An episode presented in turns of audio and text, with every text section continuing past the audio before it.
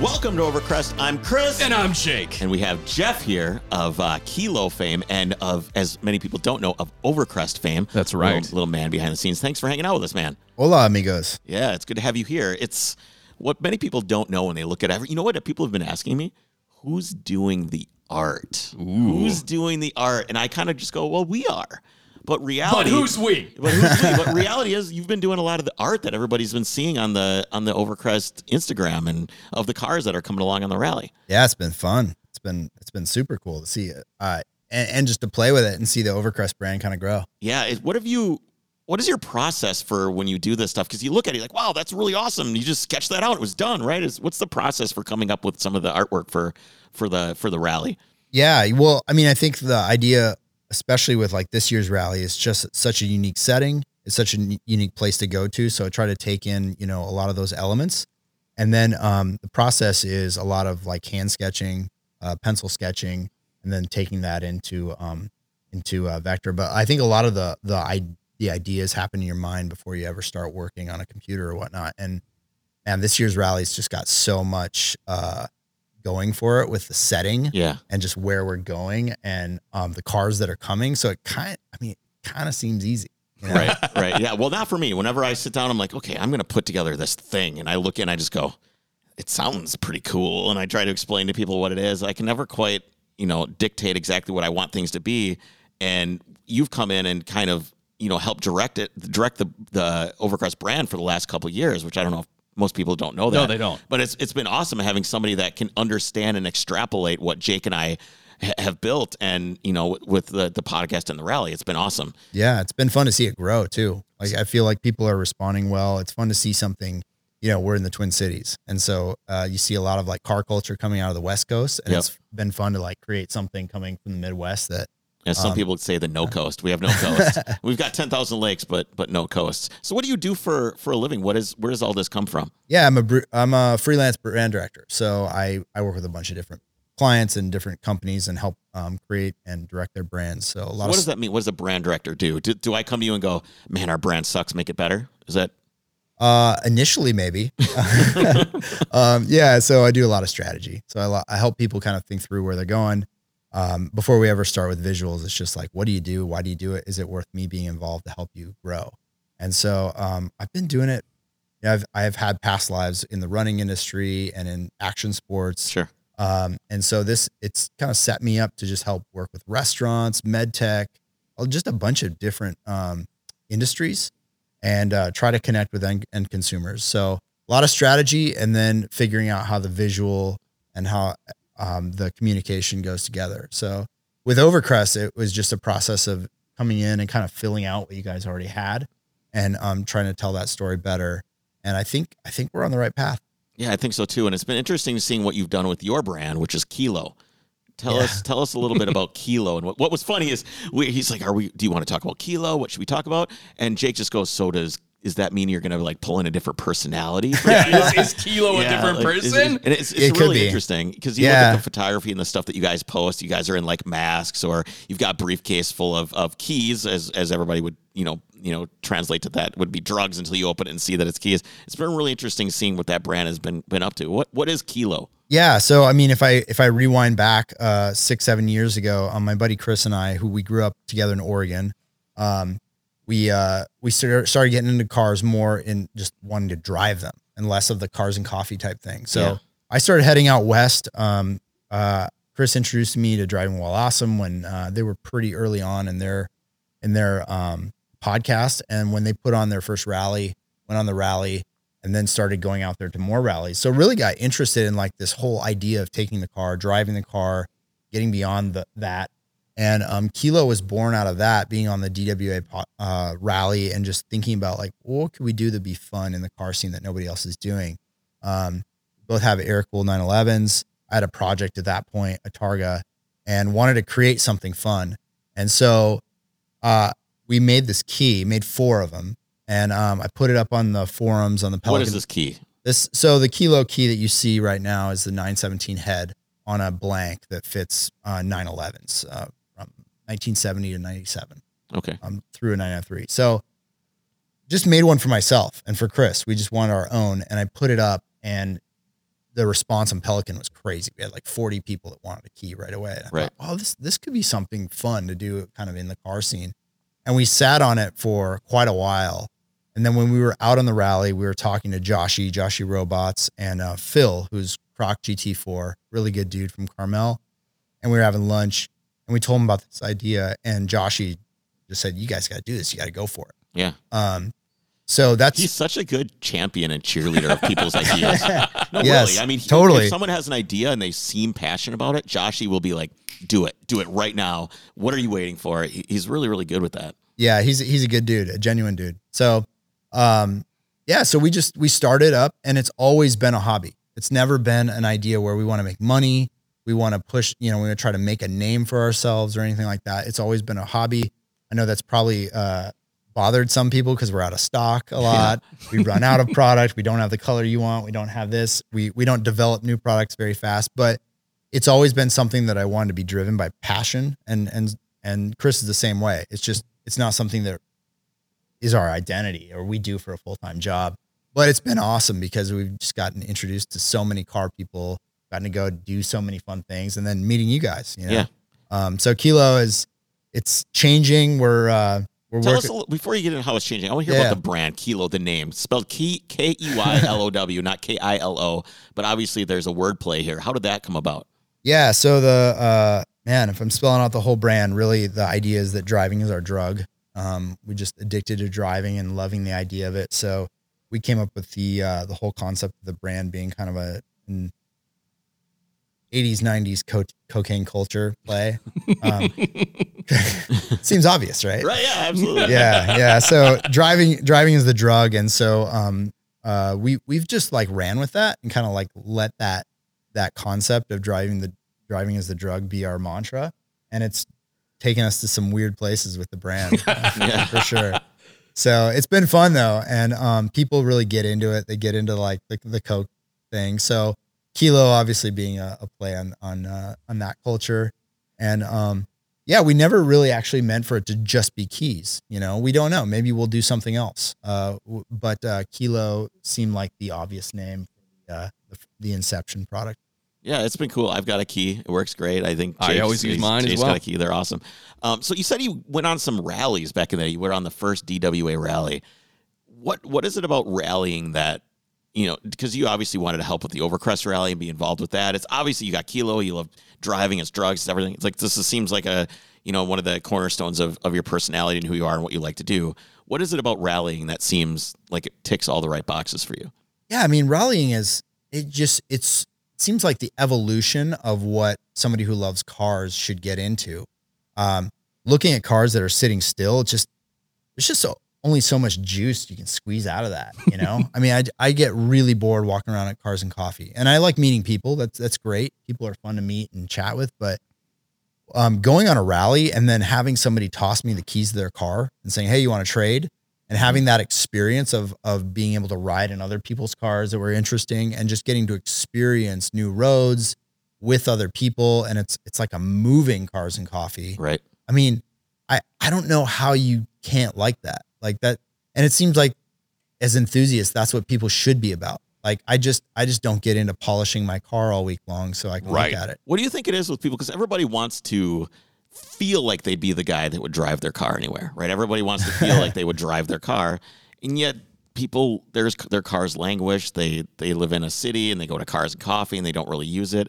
But every time someone is inspired to go out and drive, whether it's you know the Daciel film or something you've said on Overcrest, they send me messages that are like, "Oh my God, this was the best thing ever! I'm so glad I did this. I took my dad. We you know it was this great experience." And everybody that does it, they all know that it's going to be a great experience, but they don't do it. What is what keeps people from getting out and using the machine? Do you think? man, there's so many things I think that keep people from doing it. Um, whether it's a fear of getting a scratch in your car or whatever, that's one thing. But I think a lot of it is just fear of the unknown. I think, I mean, that's what holds a lot of us back. It's why people don't start their own company. It's why they don't quit their job. It's why they don't like step out. Um, you know, wh- what might happen out there? Don't. Complacency is a big part of it too. Oh, absolutely. Yeah, fixing your car, and you know, all that crap. That that sucks. But I, I feel like I feel like fear of the unknown drives people that, you know, I'd rather go somewhere where it's taken care of and I know that that um, the experience is kind of it's curated and I know what I'm getting. It's the all inclusive resort mentality. Right. I mean, that's I mean that's kind of American culture, right? Like I, I know what I'm getting for my money. I why would I go to this like hellhole burger stand that could be really good when I can go to Burger King and I know what I'm getting. Right. Right. I think that. Right, Chris. What? What?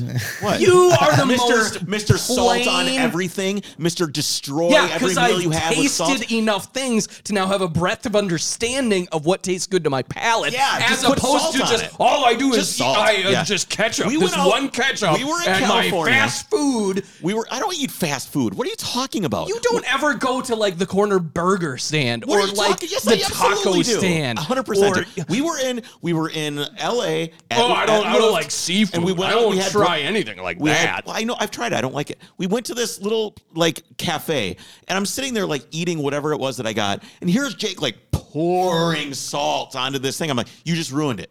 It wasn't salted. it. It was exactly how it was supposed to be. When the chef made the item, he put all the ingredients that he wanted. It was created. They said, "This is how we're going to make this. This is the meal that we're going to have." How This much is what we're gonna ketchup did you put on those fries? Ketchup is supposed to be on fries? That's So fine. is salt. Same damn thing. No, That's salt- why they're next to each other right there up there at the serving Yeah, station. You have salt- salt, and ketchup as condiments. no. Though, salt, uh, they are salt is not a condiment. It is a season. Right. It is a completely different Yes, thing. which is season to taste. In every single recipe out there, season to taste. My taste is just more advanced Yeah, when than you make something at home, it's different because you're making it to your taste. When you go out to a if that restaurant, were the case, they wouldn't have salt and pepper out. So and yet they let's- do. Let's say you went to a really expensive restaurant. Yes. Really expensive. They have And- nice salt and pepper no, shakers they out. do not. You have to ask for the salt and pepper. And if you ask, you're insulting the chef because you're asking to change what they're doing. How often do you guys just just straight up just start throwing punches? It just drives me crazy. He gave me It hasn't such a happened hard yet. time. And he- this dude was just just, just destroying his food, Uh-huh. just destroying it, absolutely Meanwhile, ruining his it. fries are literally floating in a pool of ketchup that he uses a straw with. No, no. I but I dip uh, one bite per ketchup. one bite. One one dip of Can't even taste the damn fry. You absolutely can. You absolutely can. And I don't even put salt on French fries. Salt ruins everything. It is the laziest seasoning you can put on anything. Oh, that was Thanks for listening, guys. the Overcrest Food Podcast. Yeah. What's your thoughts, Jeff? What do you think about salt? Jesus. I might I, I I'm a sugar guy, so I don't love salt. Like I like salt. Like I don't know. This this is This is a weird conversation. this conversation. is a weird I'm in a weird place right now. Well, if you think about it, it can apply to a lot of other things. Like when you have a car, some guys like things OEM plus. Some Yeah. guys like to put a bunch of crap on their car, like Yeah, let's talk bumpers about let's talk about headlights, Chris. Yeah, yeah, exactly. headlights, putting aftermarket LED headlights is like salt on a really nice No, steak. it's not. Salt comes with the meal anyways. It's OEM plus of food. Salt is is, the plus? Plus of food. No, salt Hundred is the, salt is is. the pet boys of food. For someone that doesn't No, like it's not. salt is like That when- is your ketchup. if you is have a what ca- you're thinking of if of. you have a car and you're not happy with the way that it was engineered to design in the first place, like food when it shows up at your table, you put salt on it because you don't have taste and you want it to be like you want it to be, not like how it was designed for you.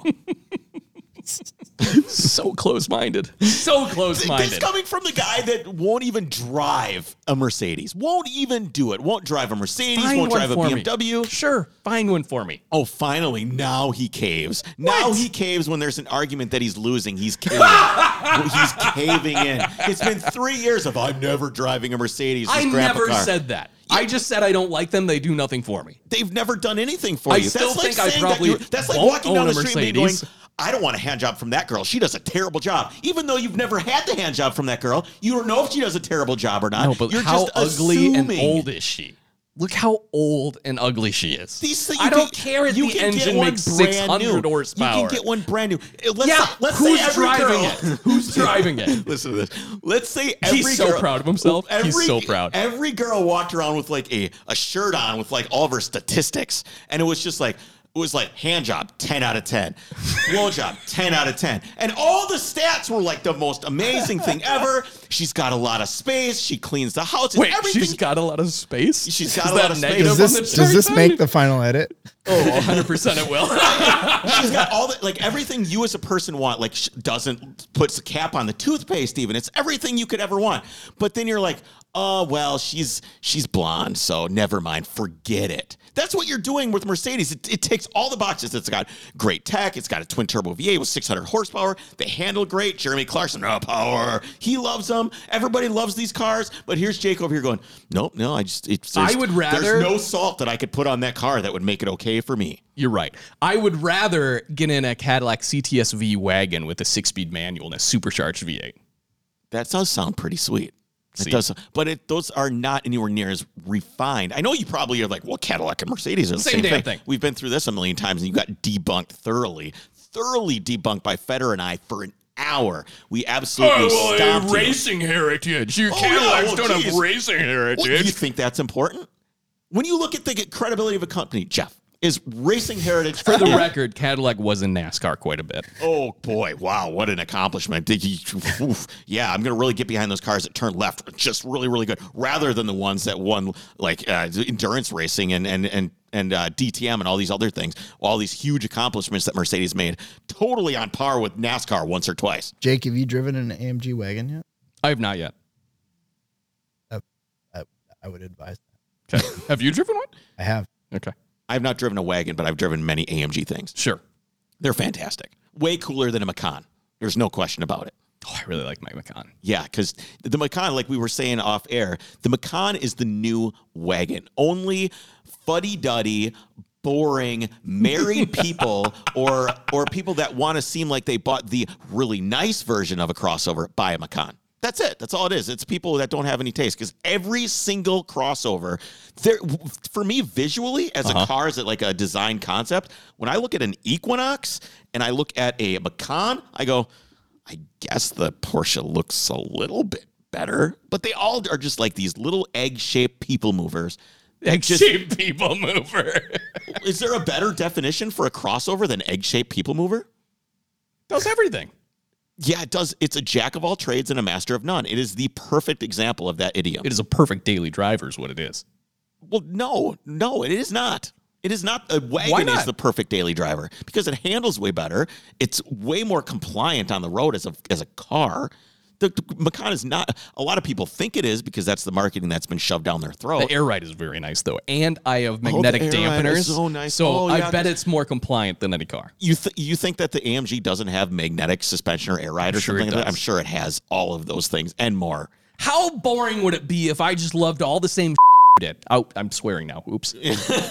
Boy, we're getting We're heated. getting worked up. We're getting worked up. It's not that you don't. It's the fact that you call me close-minded, Uh-huh. but then you won't drive or experience anything other than Porsche and Audi. It's, it seems like your entire world is this I have little a bubble. Harley. I have a That you C10. don't like that I had you're a selling. Mustang. A Mustang when you were like 12. You know, th- this was like one of your first cars. You don't really have a choice. Volkswagens I've had. I think like Hondas. I think video streaming a, a fist fight would be a, a really great idea. Can we wear shirts? I'll wear a Mercedes shirt. He can wear Yes. like an extra, Yes. an extra small Cadillac shirt.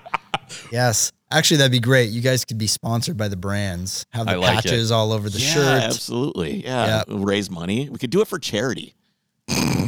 Okay. What we should do is we should do a a, a race, and I find the best Mercedes that I can find, and you find the best Audi you can find, and we'll do a race. That's and- awesome. Yeah, I that do would have be more fun. money to spend than you on this race. You realize? Yeah, but I'm sure someone would give me something. I'm sure I could figure out a way to show up in an actual like hill climb Mercedes car.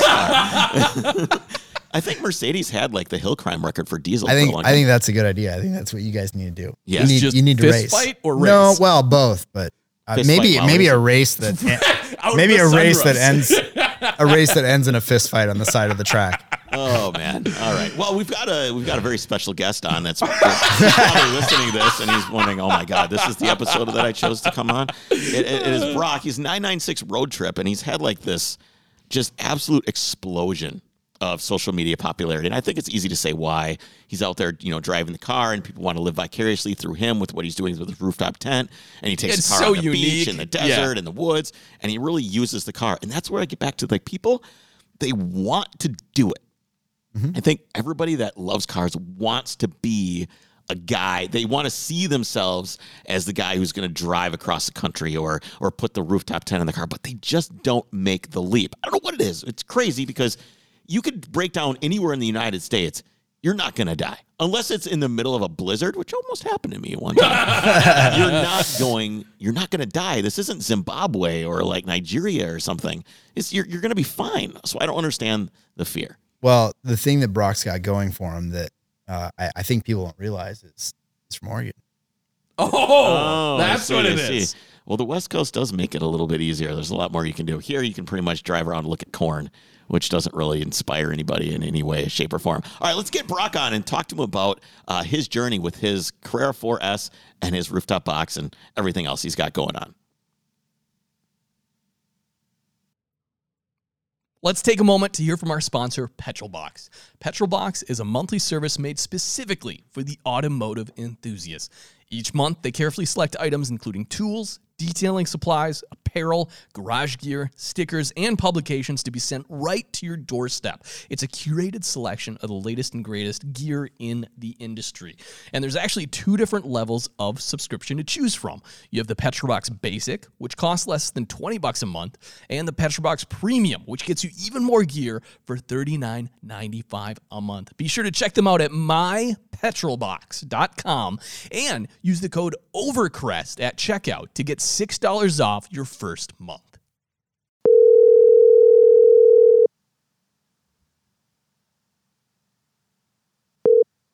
Hey, Chris, what's up? How's it going, man? It's going good. Sorry, I don't know what happened there. The phone didn't even ring. That's okay. It gets lost in translation across the world as beams of light transfer our voices It's to, not to really one another. light. Well, it is, well it's, it's it's radio waves or beams of electricity. It's all instant. It's all which are which And- are not light. Yeah, we don't always get disappointed when it doesn't work. I'm here with Jake, my co-host, and Jeff uh, from Keylow fame. I don't know if you've ever talked to Jeff before. We've Yeah. had a couple conversations, I think. Right on. So we're all here to chat and talk about rallies and driving and Road trips. and then Mr. 996 road trip, which it's been interesting watching your meteoric rise from, you know, the, the guy that drives the car to the holy cow, this guy drives this car. You know, it's been this incredible, incredible rise watching you, you know, do all your cool stuff in your car. Thanks. It's been so wild. Uh, not expected at all and not intentional. It just kind of happened by default. yeah, that's kind of the interesting thing is what do you personally attribute, you know, everybody just being so enamored with what you're doing? What is it about it that you think gets people going? Uh, I don't know. Maybe it's the fact there's a uh, a rooftop tent on a uh, a 911 seems kind of odd to some people. I think it gets uh, gets a few interesting looks and comments occasionally. It just it seems like it's just so for me it just as a guy that likes to use the car, it just seems so rudimentary. Like, yeah, if you own this car and you want to go camping and you know, you could either have a rooftop tent or you could just put a tent in the trunk. I mean, it just seems so obvious to me, but everybody else is just I don't know if they're living vicariously through you or or what's going on, but it's really setting people off. Yeah, it really it really has. It's been strange and and to be completely blunt, I didn't plan it. It wasn't it wasn't meant to happen. Um, I I mean, I don't know if you know the whole story behind it and I don't. for people that are Yeah, for people that are listening, it, it kind of went um, like this. I I talked a lot of trash about rooftop tents for a long time. and because I'm, a, I'm a backpacker, I'm a camper, I'm a road tripper, and I had no problem throwing my tent up on the ground, sleeping under the stars, whatever it might be. Like I thought rooftop tents were for overlanders, you know, these guys who are um, going on these massive road trips. And what happened was, is I um, I'm also a bit of a, a bargain hunter, if you will, and I like the REI garage sales, which is basically one of these things where um, if anybody returns something to the REI co-ops, they take that product uh, as long as it doesn't have a safety issues, and they sell it at their garage sale, which is deeply discounted products. So you're saying they're not selling Um, parachutes and things like that. no, yeah, no climbing harnesses and parachutes that have been returned. Um, eh, they're, they're not slinging that kind of stuff uh, out to people. But I always go there because I'm like, oh, I could always use some more gear. I'm, I'm a total gear junkie. I've, I've got a garage that looks basically like a, a, just a straight up gear room. It's it's out of control. Um, so anytime those things pop up, my wife and I get up super early, get down there like 6 a.m. with a box of donuts to bribe everybody to, you know, if we need to get a little closer in line. Because it's kind of a free for all when they open up the doors. And uh, anyway, I was down there early, scoping out what was going on because it was a parking lot sale this time around. Uh, things are a little bit more, uh, a little different these days. Um, so uh, there, I see this rooftop tent over there, and I come back and I say, "Listen, you know how I feel about rooftop tents, but everybody is like goo goo gaga over these things. Uh, maybe we should just buy it and flip it, and, Right. and make some and make some gas money. And uh, and I go, "Hey, worst case scenario, maybe we rent it out because living here in the Pacific Northwest, like everybody wants one of these things. They're hard to come by. Um, they can't make enough of them. And I'm like, well, you know, it's another little income opportunity because I'm I'm a bit of an entrepreneur in that way. Anyway, and we we've got an old Range Rover Classic as well, so that's what we usually take these things because we load up the back with stuff and and and we're good to go. Well, it didn't turn out as great as I thought. I uh, I didn't do my due diligence because it was kind of a last minute decision. The rooftop tent wouldn't mount to the roof rack that I had on the Range Rover, and I'm like, you got to be kidding me! Like that was kind of my game plan. How am I going to get this thing home? That seems like a universal vehicle that a rooftop tent would bolt to. Like if it was going to Right? bolt to anything, it like- should be that. That's exactly how I felt, and I, I was a little bit, um, a little bit embarrassed because I had one of the employees come out and, and the thing's lifted already, so they did try to put put this up on top, and then it just doesn't mount up. I couldn't believe it, so I said, "Well, I've got another car that's got a roof rack on it because we gave our road bikes around on on the 911, and it looked like the bars would probably work with the mounting brackets on the rooftop tent. So I'm like, I'm only 10 miles from home. It can't be that dangerous. Um, so it, yeah.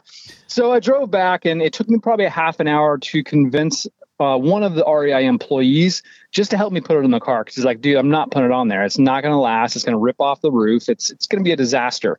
And I'm like, ah, I'm only a few miles from home. It's not a big deal. Finally convinced him to do it. We get it up on the 911. Um, again, no idea. I don't know anything about rooftop tents. Every time I go into a stop sign or a stoplight, the thing slides on the rails and slams forward or slams back. And I'm Oh, like, no. I'm destroyed. Yeah, it's a disaster. Uh, so I roll into a local rack shop that just happens to be on the way home. Uh, the guy wouldn't even come out to look at the car. He's like, you can't have that on there, man. Is it just because everybody's looking at like a sports car? Just it's just not clicking in their brain. There's some sort of like Yeah, circuit like- breaker that's going off.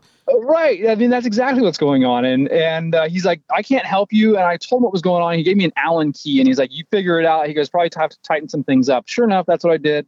I drove it the rest of the way back home, and and I swear I hit every single stoplight on the way home. And I was getting some sort of a strange look, a thumbs up, or the middle finger from like the most random. And um, yeah, so I get it home and I'm like, well, it's actually kind of obviously get some attention. This is pretty cool. Um, you know, it's usually not my thing, but um, oh, hang on a second, guys. I got it. Somebody. All right, sorry. I'm not even going to tell you. What my, I'm not even going to tell you what my neighbor just handed me. Um, so, remember, I live in remember I live in Oregon. Okay. Oh, good, yeah. good for you. Gotcha.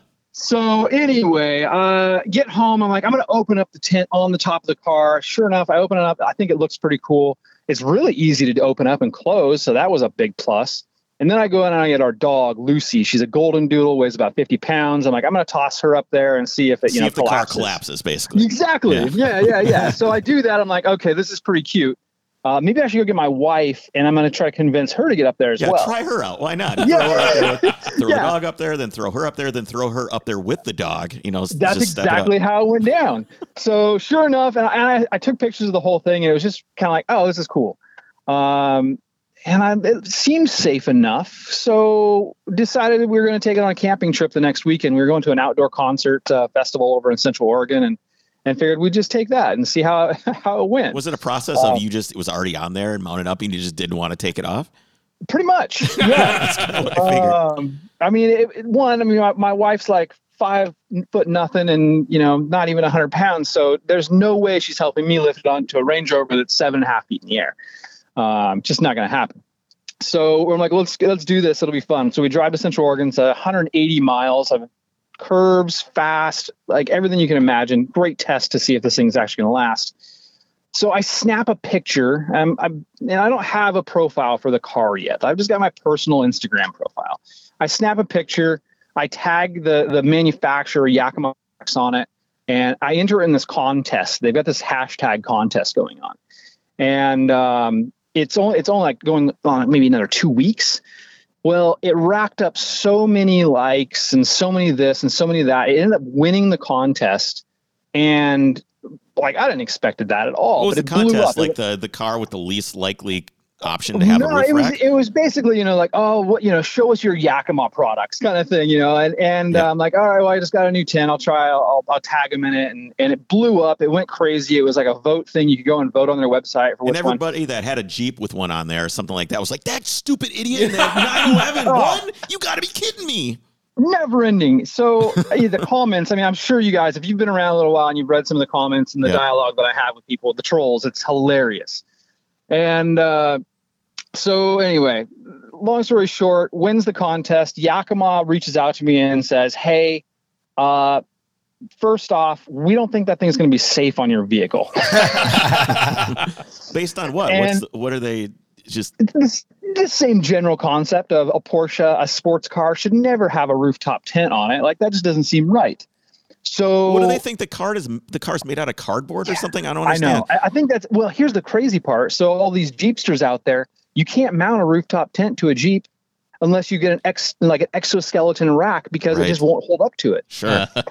So you know, I mean, they're probably thinking the same thing about a 911, but you and I know, and I think a lot of other people know that that's not necessarily the case. Right. Long story short, they're only about 10 miles. Their world headquarters is about 10 miles away from me. They want me to come down and like want to run stress tests on my car to see if it would be safe before they would even like allow me to talk about you know it, it being out there. I'm like, all right, fine, whatever. So we went down there, ended up testing incredibly like over the limits. Where they start chucking Um, bowling balls up there or something? Yeah, uh, it's all in this proprietary information. I can't tell you that. Oh, okay, okay. I actually signed an NDA. no oh, joke. wow. All right. Yeah, it was nuts. So, uh, but I watched him do this whole process, and and thing we tested it up to 600 pounds because me, the tent, the dog, my wife, all Yep. of us combined don't even weigh 600 pounds. So, um, it's way over like qualified. Typical Porsche, you know, they state a 175 pound dynamic weight limit, and um, it's like 600 pounds. It's some astronomical number. So, long story short, I'm like, I'm taking this thing on a road trip, and I go to Rennsport Reunion right after that. And uh, man, that's how it all started. It Yeah, just- man. It's it's been interesting to watch it come together and. You know, wh- where did this car come from? Was it, were you looking for a Porsche? Was it just, I mean, Yeah, so I've had Porsches in my life uh, for quite a long time, and I was without Porsche for almost ten years, and that was it was a hard thing. It sounds complete serious first world problem, right? yeah. Um, but I just wanted to get back into the into the Porsche world, and I had we had an S4, um, a, a stage three S4, and another all wheel drive car that we we'd take to the mountains. Um, but I really just wanted to get a a, a 911, um, and I, I, what I was looking for was actually a 964 C4. Um, I just wasn't finding anything that checked all the right boxes, and a buddy of mine calls me up. He's like, "Hey, man," he's he's new sales manager at um, at a Mercedes dealership here in Portland. And he says, "Hey, man, we've got this 911 that's been sitting in our warehouse, our like wholesaler ware- warehouse for six months. It's got two flat tires and a dead battery. Um, we just want to unload it." He goes, "You want to come down and look at it?" And I'm like, "Pass." Is this the kind of just- time where everybody's looking at a 996 going, ooh, no, I don't want one of those. Yeah, it's going to explode. I don't want one. That's It's, exactly what was going on. yeah, okay. And uh, I mean, I, I've had uh, I had a turbo, I so no IMS issue before, but I was very well aware of the concern that people had over 996s. But I was also kind of aware of it, it was blown out of propor- Oh, proportion. big time, big time. Um, but I still wasn't looking for a 996. That wasn't it. I was, he's like, I don't know. I think it's an all-wheel drive version. Didn't know anything about the car. Um, couldn't even the guys couldn't even put a battery in it. They, they're like, well, we don't we don't do Porsches. I'm like, what? is this is madness. So I just passed on altogether, and then I got I slept on it, and then the next morning I get a notification online that there's been a new 911 listed, and it was this car. It was the it was the 4S, and um, weirdest thing is it was listed as a Tiptronic. It was listed as black with gray leather interior. So every it, is, it wasn't even the right car. Um, so I called back. I'm like, okay, well, the price was ridiculously low, and because again, they just wanted to unload it and they weren't going to wholesale it apparently. So I like, I'll be down first thing in the morning, and and his answer to me was, well, you better get there early because there's like six people that are on their way, and they're coming from like Seattle and Southern Oregon, all over the place. So I'm there at like 7:30 a.m. With donuts. You bring donuts this time too? No donuts, no Oh, man. donuts. 7:30 a.m. Show up, I'm the first one there. They open the door for me, put the keys in my hand. I'm like, I'm gonna go take it out for a rip. We go for like a half an hour drive, and they call me. They're like, Are you coming back? I'm like, well, you know, I just want to. Since it hasn't been driven for a while. I want to see how it, it, rings out. And uh, I get back, and there's four people there waiting for the car. Needless to say, I didn't give them the keys back. I'm like, we're gonna take this one home. I'm gonna deal with any issues that it's got. And uh, that was it, man. That's how it started. It was kind of just luck. It just fell in my lap. Yeah, that's how a lot of good stories, good stories and experiences start out. And I mean, I'm imagining with this rooftop box, it's made you explore with the car more, right? You've, you've almost been like encouraged to get out and drive the car more than you normally would. You got to go camping, which means you're going to more obscure places. It's probably really pushed you to take the car into into more danger, I guess I should say. Yeah, and you know the the rooftop tent didn't happen until about a year after I'd had the car. Um, so I'd already lowered the car. Um, I put H&R Sport Springs on it, dropped it down a little bit, give it a little bit better stance.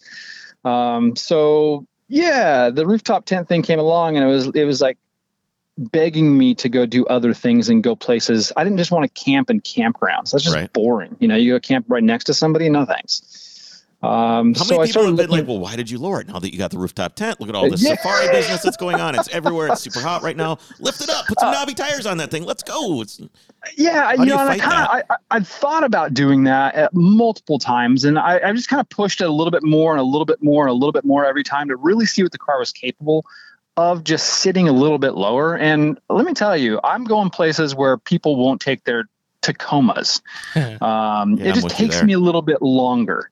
And uh, that's okay because I usually beat him to the trailhead anyway, and then I just they have to sit behind me and watch me crawl over rocks and over you know stumps and everything else. I think we're we good. I mean, it's the that. same type of thing where it's, you know, you don't really have an oil pan. My car is the same. I've driven it all over the place, logging roads, whatever. I don't care. You just Yeah. drive. Sometimes you go a little bit slower. I mean, you're obviously not in a in a Range Rover. You're not bombing around on air ride, but the cars are really capable. Especially, I mean, you've got all wheel drive. I only have rear wheel drive, but they can pretty much go wherever as long as there's not a giant rock sticking out of the road. And that's exactly it. And even if there's a giant rock sticking out of the road, I just try to put a wheel on it and work my way over it. I mean, my side skirts are smashed up and cracked. I mean, it looks good from, you know, 20 feet. Um, I've smacked my oil pan and almost had a heart attack a few times.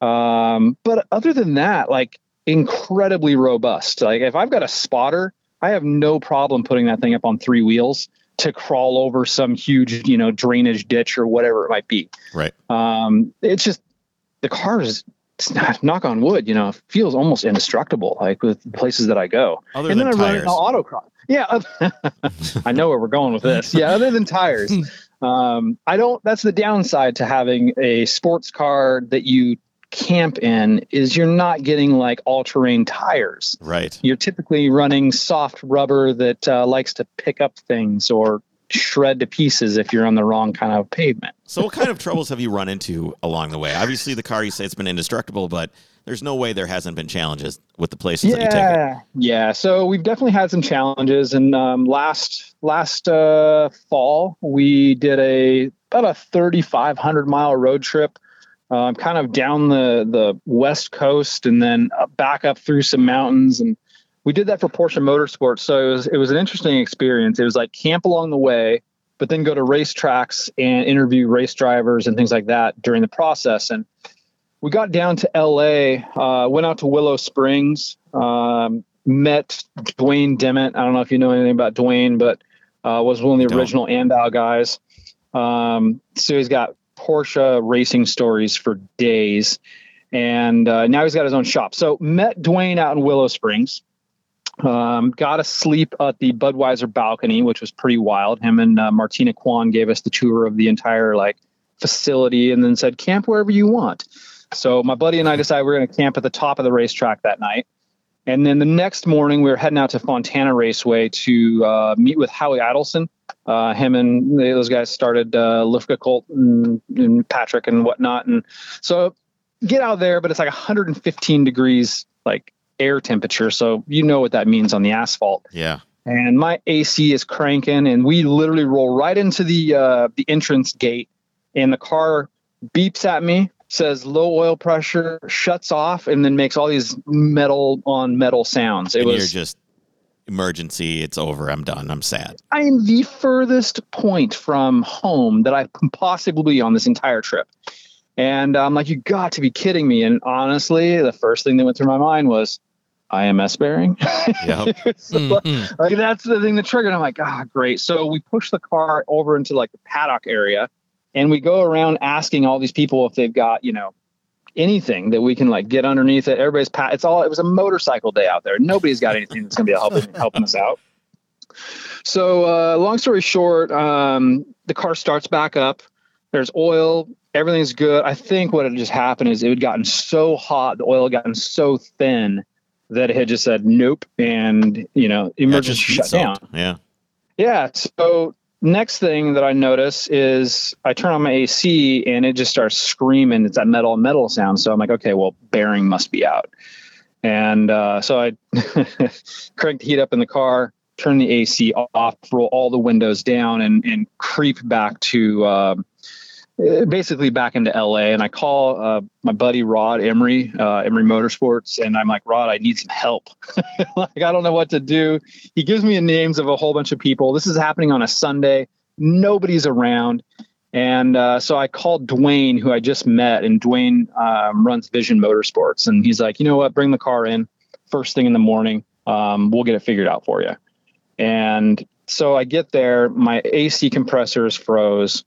Um, belt is pretty much shredded. Luckily, it got me there, the accessories belt. And then uh, it gets real crazy because we fixed that, and the problem doesn't seem to solve itself. The car keeps getting hot. Both radiator fans had failed. Oh, Um, so here I'm sitting in Laguna Hills at this point, and Dwayne's like, "Listen, I might have some parts that I can throw." So he throws me a couple of uh, a GT3 Cup radiators in the front of the car and an AC compressor, and he's like, "You're good to go, man. Have a have a nice trip," and sends me on my way. One of the greatest experiences I've ever had within the Porsche community, and the car's been great ever since. Um, so that I would say is probably the me- biggest mechanical issue that I've ever had. Um, there have been some tire issues. yeah. What I mean, you were out. I saw these pictures of you out in the desert, just like dead in the water. Yeah, pretty much. So seven hours um, southeast of Portland, there's this place called the Alvord Desert, and it looks like the playa that you would see for like Burning Man. Yeah, yeah. Um, and its elevation's about 5,000 feet. So it's a high desert. It's a real strange, arid place.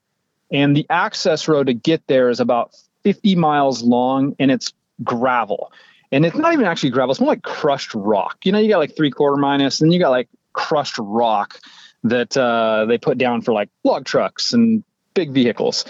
Right. Um, and I'm on my trip out here with a bunch of guys in like 4Runners and land cruisers and lifted uh you know everything and they're like these massive ko2 you know mud tires rock crawling tires and they're ripping down this road 60 miles an hour probably max speed and i'm trying to keep up earning my my rock chips for sure and um, we're a thousand feet i'm not kidding you a thousand feet feet, feet excuse me from the entrance to the desert and all of a sudden my traction control lights just light up like the whole it's just going crazy i'm like well, i'm losing power so i turn my traction control off i get a little bit of power but i'm definitely not getting traction Yep.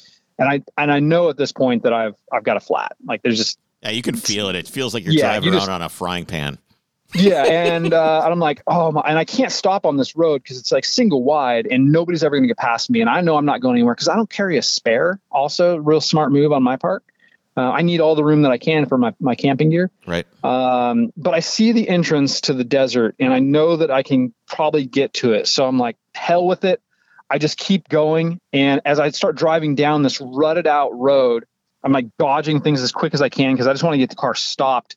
I look to my left and there goes my tire. like, like just goes rolling by me down the hill. And I've still probably and now got you're another driving a Carrera 3S. uh, exactly. That's exactly what's going on. And uh, I find I'm like, I, I'm not going to go anywhere. I got to get to a flat spot because I'm definitely going to be camping here. You know. Yeah, this is my spot. Um, so I find a, a semi-flat spot and I roll in. And I get out and I, I look at what I, I had done, and my wheel is just eaten up because I've been driving, you know, probably 800 feet on a rim essentially, and um, it's a bit of a disaster. So I pop a tent and uh, get a high lift jack, which is crazy because, of course, you know, I'm, I'm with a bunch of overlanders, so they've got one. I use the high lift jack to lift the car up at the wheel, and then I slide my scissor jack underneath to the jack point and lift it off that, lift it up off that. Take the high lift jack off, take the wheel off, borrow a Jeep, which was really, really swallowing my pride, and I drive. I drive three hours back to a tire shop that has an out of date 275 35 18 tire that I mount to what is pretty much a destroyed wheel. Right. Um, And you're, then you're looking at hours- this thing like, yep, I'm going to go about 10 feet with this. Yeah, and the guy when they put the tire on, he comes, he goes, I'm pretty sure your wheel's bent really bad. I, I balanced it the best that I could. oh no. I'm like, oh god, this is gonna be a long drive home. Uh, so yeah, I get the Jeep, go back three hours, you know, to the to the desert, and then uh, spend a couple nights there. Hell with it. I'm ripping through the desert. There's some great shots of that, like high speed runs across this, you know, this playa. Yeah. Um, doing donuts because you know why not? Having a just having a good time and, and putting the car through the paces. Yeah. It looked like a, Um, it looked like a really good time. It's where are you yeah. from in Oregon? Where exactly?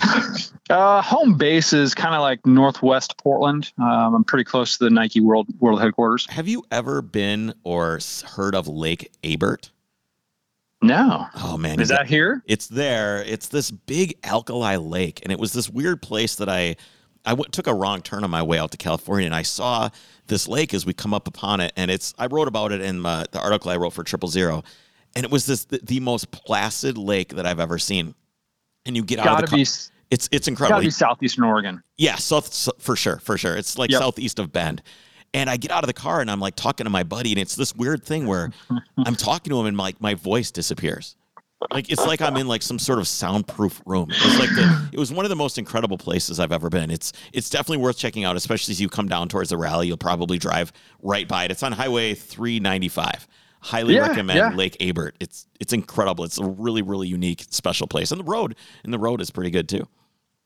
Yeah, I love it. I can't. I, I had no idea. I always love it when somebody tells me about a place in Oregon I haven't been. Yeah, this place this place Um, is great. It's it's super eerie, man. It's like got this white crust on it, and then you throw Yeah. a rock, and then it's it it's like black underneath. So it's like this salty alkali crust, and I guess the only thing that lives in there is like little shrimp and some birds like eat the shrimp, and that's it. Nothing else can survive. It's this weird, Wow. odd, odd. The the reflection of the mountains that reflect black on the lake. It's like a little hand mirror laying on the ground. It's just perfect, perfect reflection. It's awesome. Highly recommend checking it out. I will definitely do it on my way, and I'm a big Highway 395 fan, so that's uh, it's even better. Yeah, m- maybe you have been there and just don't know it. You know, it's, I- it's, it's entirely chance. possible. So, what do you usually? What do you bring? So, you're going to come out of the, you're going to come to the rally. You're going to hang out. What are you bringing with you? Because we're going to as soon as we get off the phone with you, we're going to go through some of the the overcrest, what to bring on a road trip. You know, to be Yeah. prepared and, and bring with you. What will you be bringing with you as some of like uh, your your must haves for in case you could break down, or what kind of snacks that you're bringing? What what do you bring with you? Yeah, I bring uh, I bring a, a toolkit, um, just a real basic toolkit, and hopefully it'll have a 10 mil in it. Um, sometimes it does, sometimes it doesn't. Um, you know, so that's obviously I think something probably to take. I will be bringing a spare tire on this trip Yeah, I because I don't want to get Yeah, stuck yeah. anywhere. Yeah. Um, but for me, it's like I've got obviously my tent, all my camping gear, which is things you know like uh, backpack. And, and uh, again, I'm driving a 911, so I got to pack like I'm backpacking. So um, Right. the things that I bring are a lot smaller, a lot lighter than I think the traditional car camper. Um, but I'll probably yeah, I'll have a Yeti backpack cooler, all my you know normal camping gear. I just but I'm I kind of keep it light, man. I'm not. Uh, I'll bring some camera gear. I'll probably bring my drone. You know all that good stuff. you But ever watch the guys when you go do stuff like this and there's an event and you're kind of parked near, Yeah. you show up in the morning, everybody else is like showered and they got pomade in their hair and they're all like smelling clean and you're just like, man, I really wish I could stay in a hotel sometimes, but I got this roof rooftop tent, I got to use it. It's true. It's very true. it, it happens to me often. I mean, I was when we did the Rennsport Reunion. Everybody's know, staying in these nice hotels and blah blah blah, and here I am sleeping. Granted, I was sleeping on on Pebble Beach. Yeah. Um, Don't tell anyone. Uh, did I say that out loud? Uh, but yeah, I, I'd managed to find a little secluded spot where I could pop my tent um, on 13 Mile Drive. Um, but yeah, I definitely, I'm not going to be bringing my pomade probably. No, um, I- I I'll probably skip not. that. Well, dude, it was really Uh, nice talking to you. I appreciate you hanging out with us for a little bit. of course, Chris. I I appreciate having me on, and um, I'm really, really looking forward to this rally. Yeah, I'm Cannot excited. wait. I, I'm excited to meet you. It'll be a fun one. Thanks again. Yeah, take care of yourself, man. Cheers, guys. All right, bye bye. Now, before we get too much further, let's take a break here and talk about our sponsor, Oberk Car Care. Oberk is your source of professional detailing compounds and supplies that is research tested and developed by professional detailers themselves. These are the guys that are actually passionate about detailing and know firsthand what makes a good product. And they truly are great products. I love it's a simple, foolproof two step system, easy, and gives an amazing finish. And right now, they're offering a whopping 20% off your order when you use the code Overcrest. The discount code is good not only on oberkcarcare.com, but also on detailedimage.com and carsupplieswarehouse.com. Please go check them out today. Well, I think I might camp on the rally. I don't know. I've, I, it's one of the things that I always bring with me as one of my top items to have is I always have a tent and a sleeping bag because I got stranded, as you know, in Right. in was it With Yellowstone or. Yosemite? We got stranded, and my grandpa, for some reason, like Captain Boy Scout, had a tent and sleeping sleeping bags. He brought two of them. So it's like, was there some sort of odd sabotage? Did Right. like- He was the one that broke down the car. broke the car down on purpose. But I was wondering, what do you guys bring with you on your road trips? I bring a pretty extensive toolkit. What's nice is if you know your car very well, you know exactly what type of tools you need for it, what is going to break or potentially could break. So you need the tools that would be required to fix. Here's the thing. If there's anything that can be fixed on the side of the road, usually it's pretty easy to pack the tools to do that. Sure. It's not like you're going to be trying to rebuild an engine anyways, so you only account for the things that you can fix when Right. you're on the side of the road. Yeah, so you I- I definitely usually- need tools. Yeah, parts and spares and tools are, are key. I usually bring a drive axle with me. I do not go that far. Well, that's really oh. the only extra part, like a big mechanical part that I bring is a drive axle. And then I usually bring a CD box, a coil, and a fuel pump. Have you had to use the drive axle before? I have not, but I've done it on a Rabbit. I've broken a drive axle on a Volkswagen Rabbit That before. seems like a part that would or should not break. they do fail. You know, it's just that's something that does fail that's easy to replace. You know, it would suck to be in the middle of nowhere and break it. Maybe it's like my fear of like when my axle broke it in that in California with my Yeah. grandpa. We had to wait like a week to get one. So now was- you're just like, I will always have an yeah, axle maybe, with me. maybe it's just like this subconscious thing where I must have an axle. But if yeah, if it's not fuel or ignition related, and you can't fix it with zip ties, you're not fixing it. So Right. like Yeah. I, I tend to go overboard with tools a little bit. It's like I fill up this tool bag and it ends up weighing like 60 pounds, and I have to think about where I'm putting it in the car for weight balance because it's so heavy. but yeah, the, the axle, fuel pump, ignition. Uh, And my toolkit, I just always keep in my car. yeah, I have it. It's in my car right now. Yeah, it's it's out there. But like things like fan belt, of course. Yes, fan for belt. our cars. Yep. And then you always have to have a fan belt wrench Yep. And all that specialty kind of things to go with that. Um, but as far as you know, actual road trip stuff, I, I think Brock made a good point. You should probably have a spare tire with Spare you. tires are good. Yeah, which yeah. we have the old inflatable uh, Ver- Redstein. Do you still have yours, Jeff? In your Yeah, car? I have it. Have well, filled it's it not in yet? the car, but I don't know if it works. You should test it out. I know. Which, of course, you need a compressor with you then too. Yes, I have a compressor in my smuggler's box, Yep. and then I have the tire, which I know works, but I know that the valve stem is finicky. so I'm kind of hoping I don't have to use it because it's like this weird valve stem. Have you Right, looked at it? it is, and I don't know why it is. Yeah, I Something don't- I don't so know what's can going on with that. re- like let the pressure out again easily. I don't I'm know. not sure, but I stored my car on it for a year. It, when you fill it up, it looks like a normal tire, which is really weird. It doesn't have like an The odd shape folds to in it. it. yeah, it's, yeah. Well, yeah, it doesn't have the folds anymore, but it's a very strange looking tire. I can't believe Redstein doesn't make replacement ones. Yeah, I don't know. Um, because actually, new cars come with that same style of tire, but probably not the same size. Yeah, yeah, yeah, for sure. Yeah. So we got spares, parts. Uh, oh, if you have a spare tire with you, you obviously need a jack. For Yes. the longest time, I didn't have a jack in my car.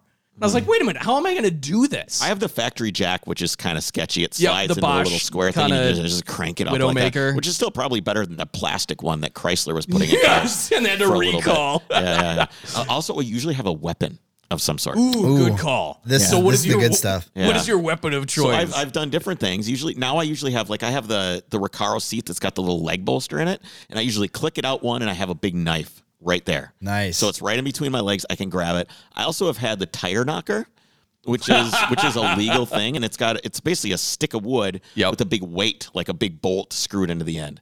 Because truck drivers will go on and they'll knock their tire. And and they can usually tell if they've if done the it enough. yeah. if the retread has failed or they don't have enough tire pressure, they can hear it. You know, if the retread's going to fall off and you know blow the tire up, they they know they can hit it with. So I have one of those. I've also made tools.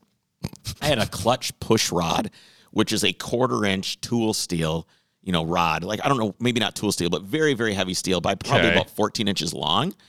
And I welded a uh, a crank gear from a Volkswagen to it. Why? And then I welded a handle on the other Wow. end. It looked like a- Why? Man, if I ever go to pri- Just a if I ever find tool? myself in prison with you, I'm definitely gonna want to be Yeah, on, yeah, on your team. yeah. Yeah. on my team.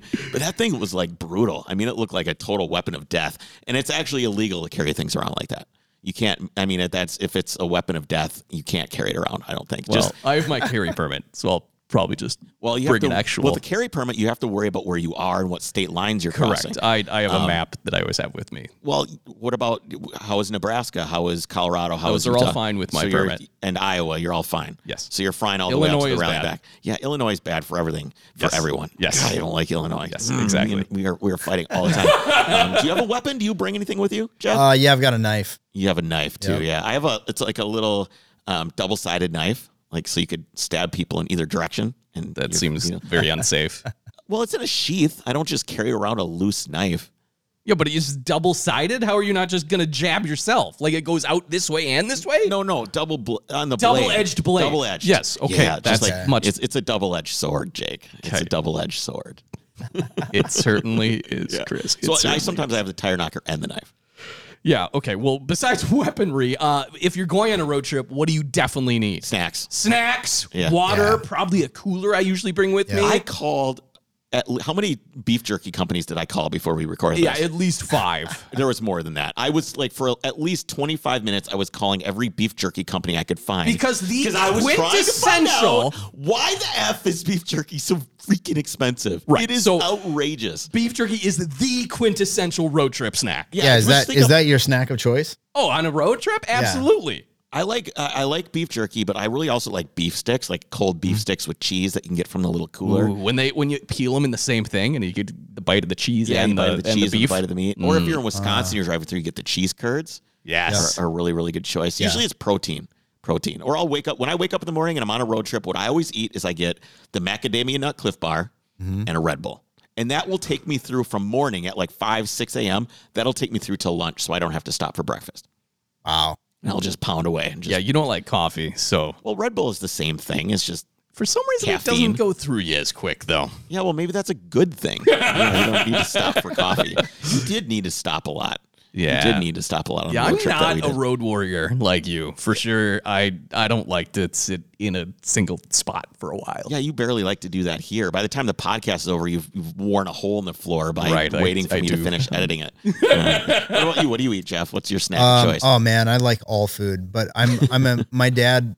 When we used to go on road trips or when we drive, we drove a lot as kids. He was really big into things like hot tamales and Mike and Ike's and things like that. yeah, And yeah, yeah. You can't eat too many of those, otherwise you end up in a bad place. But they're very they're very like nostalgic for me. So when I walk into like a truck stop and, and I'm on a road trip, I just have to have like hot tamales. Yeah. Um, yeah, and uh, it's it's funny. It's like the only time I'll eat certain foods is when I'm driving. You know, it's the only time I'll have like Cheetos. I never eat Cheetos, Right. But if I'm driving, Well, I don't usually eat beef Cheeto- jerky like just sitting around either. Cheeto dust Yeah. all over the car, though. oh, I know it's bad. That It's is bad. Yeah, yeah. I, you know, we just forgot the most important thing to mention for a road trip, though. what?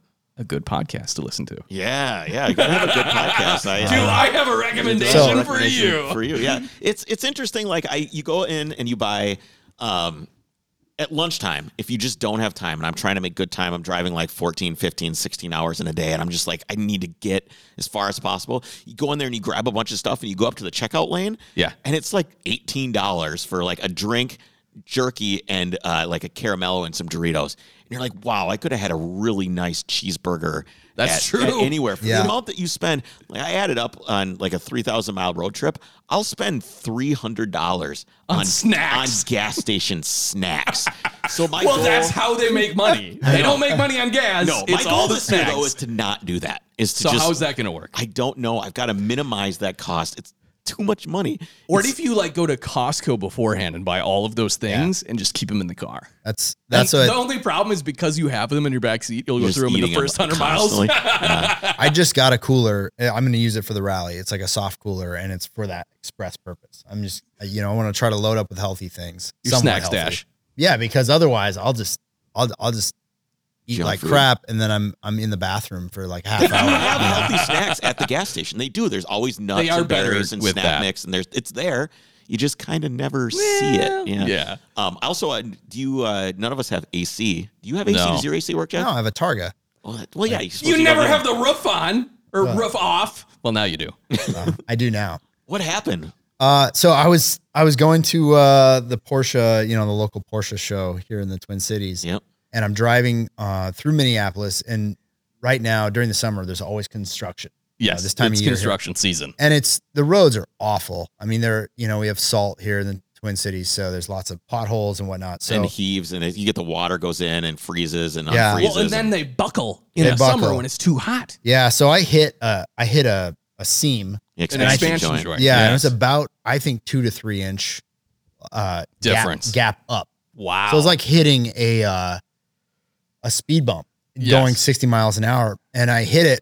And immediately, uh, you know, on the way there, it was cloudy. It was a little bit drizzly. So I had the roof on. Yep. And immediately, just I had nothing but fresh air. Like, oh, this, this sounds nice. and so I I look in my rearview mirror and the uh, Targa top is spinning on the road behind me. Oh, I so as soon as he said this, I said, "You did a Fast and the Furious."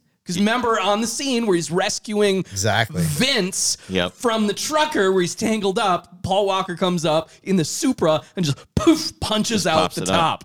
Yeah, I mean, it probably looked really cool. yeah. I it, it I didn't feel very cool, but No. I'm sure I'm sure it looked good. So a, f- a few of the guys actually on the way to Cars and Coffee, like they found me there and they said, "Did your I saw your roof flew off? That was crazy." Oh, really? Yeah. So it, I put on a show, which is good.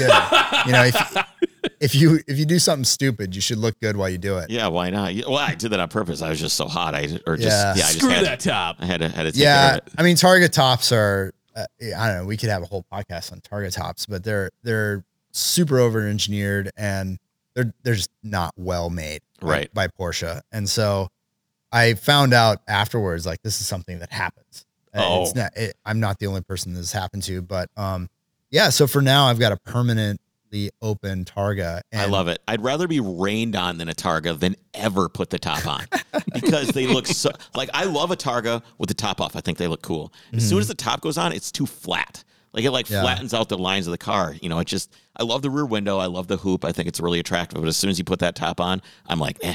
So now your car is permanently cool. Well, we were talking off air. I there should be some sort of bikini top situation, like the the Lotus Elise basically has like a canvas top with tent poles Yeah, like a you. spider top. Yeah, exactly. I don't know why that doesn't exist or that isn't a thing because that's what you should rock all time. Yeah, there's a few guys that are working on them. I think some something Okay. like that. But I know Octoon Craft's working on something like that. But uh, yeah, it's it's uh having a Targa. You know, the woes that come along with it. But So a couple I, things. no AC though. But I, what I will say, owning a Targa is you always have water issues. Like there's always water leaking in. The Uh-huh. number one thing I bring, even when I drive, you know, anything over like 60 miles, I've got a uh, like a, a really light rain jacket tucked in the back. So you need to wear a rain jacket while driving. Well, you just never know, especially if you don't, if especially if you leave the roof at home, like you just might as well have it. But then on a road trip, I just think it's good to always have super lightweight rain jacket. I That's a good of call. course. You're gonna get hit, especially like, you know, if you uh, get caught in uh, Georgia with uh, 996 on the side of the road and you're stuck, great. you're stuck there for hours in a rainstorm. Fuck, that would have been amazing. to have a raincoat. Speaking of which, that's a good point because had you checked the car thoroughly, you wouldn't have been in that spot. So, what should a guy do to prep his car before leaving for the rally? Uh, me, I generally do nothing because I drive my car every day or Right. every few days, so I kind of know its condition. I know what's going on, and I mean, I check the tire pressures before I leave. My Check oil your tire level, pressure, my, check car, your my oil. oil. Just check. I can just see it. I always change that the is oil nice. before I leave. Yeah. you should you should change your oil before you go on a road Yeah, trip. That yeah, seems sure. like basic. Yeah, Check your tires, lug nuts, Yes, Chris. yeah, Check your lug nuts. yeah. That was a disaster. And oh, I have every tool I need with me except a lug wrench. Yeah, that was lame. Yes. Yeah. Okay. Yeah, well, that was, see. that was no good. So if for specifically for the Overcrest rally in Utah, I was going to tell people to bring camp chairs for hanging out because you Yes. don't always bring a camp chair. No, that's And- one thing you're going to want. Yeah, and and water. 'cause Yes, we it are is going to be in the, the desert. desert. It is the desert. So camp chairs and water, in addition to all the other things we we talked about. Absolutely. So I wanted to thank Brock for coming on the podcast. Jeff, thanks for coming to hang out. It was cool hearing where you came from and a little bit of your story. Um, I'm really excited for the rally. I know you guys are too. We're kicking away on getting everything planned up. We're going to have the the applications sorted out probably within the next week or so, and we're going to start sending out some emails. So you guys make sure that you keep an eye out for those. I want to remind everybody to share the podcast too. Share it with your friends, share it with everybody. We don't do like a ton of marketing here. We're really relying on you guys with the viral, with, you know, sharing it with your friends. We really appreciate you do that. We know that you do that. Leave us a five star review if you want, subscribe, follow, all that good, happy stuff. Yeah, we found out it's actually better than spending money on marketing because guess what? If you like this podcast, your friends probably will too. Yeah. Have common interests. So do us a favor and just share with those guys. There's a lot of people that still don't do podcasts. I'm like, hey, do you listen to podcasts? They're like, no. I'm like, so what do you do? what do you do? What do you listen to? Like, what are you doing? I don't understand. How can I you sit not? in silence. Yeah, so you need to propagandize your friends that are still There you go. being Luddites about all that. Um, we'll be back on Monday. What have we got going on on Monday? Yeah, Monday we have a Wait, this is Monday's episode. Friday, we'll be back with a little bit of news. I think that's, that'll, yes, that'll that take is care of it. what we're doing Friday. We'll see you guys on Friday. Take care.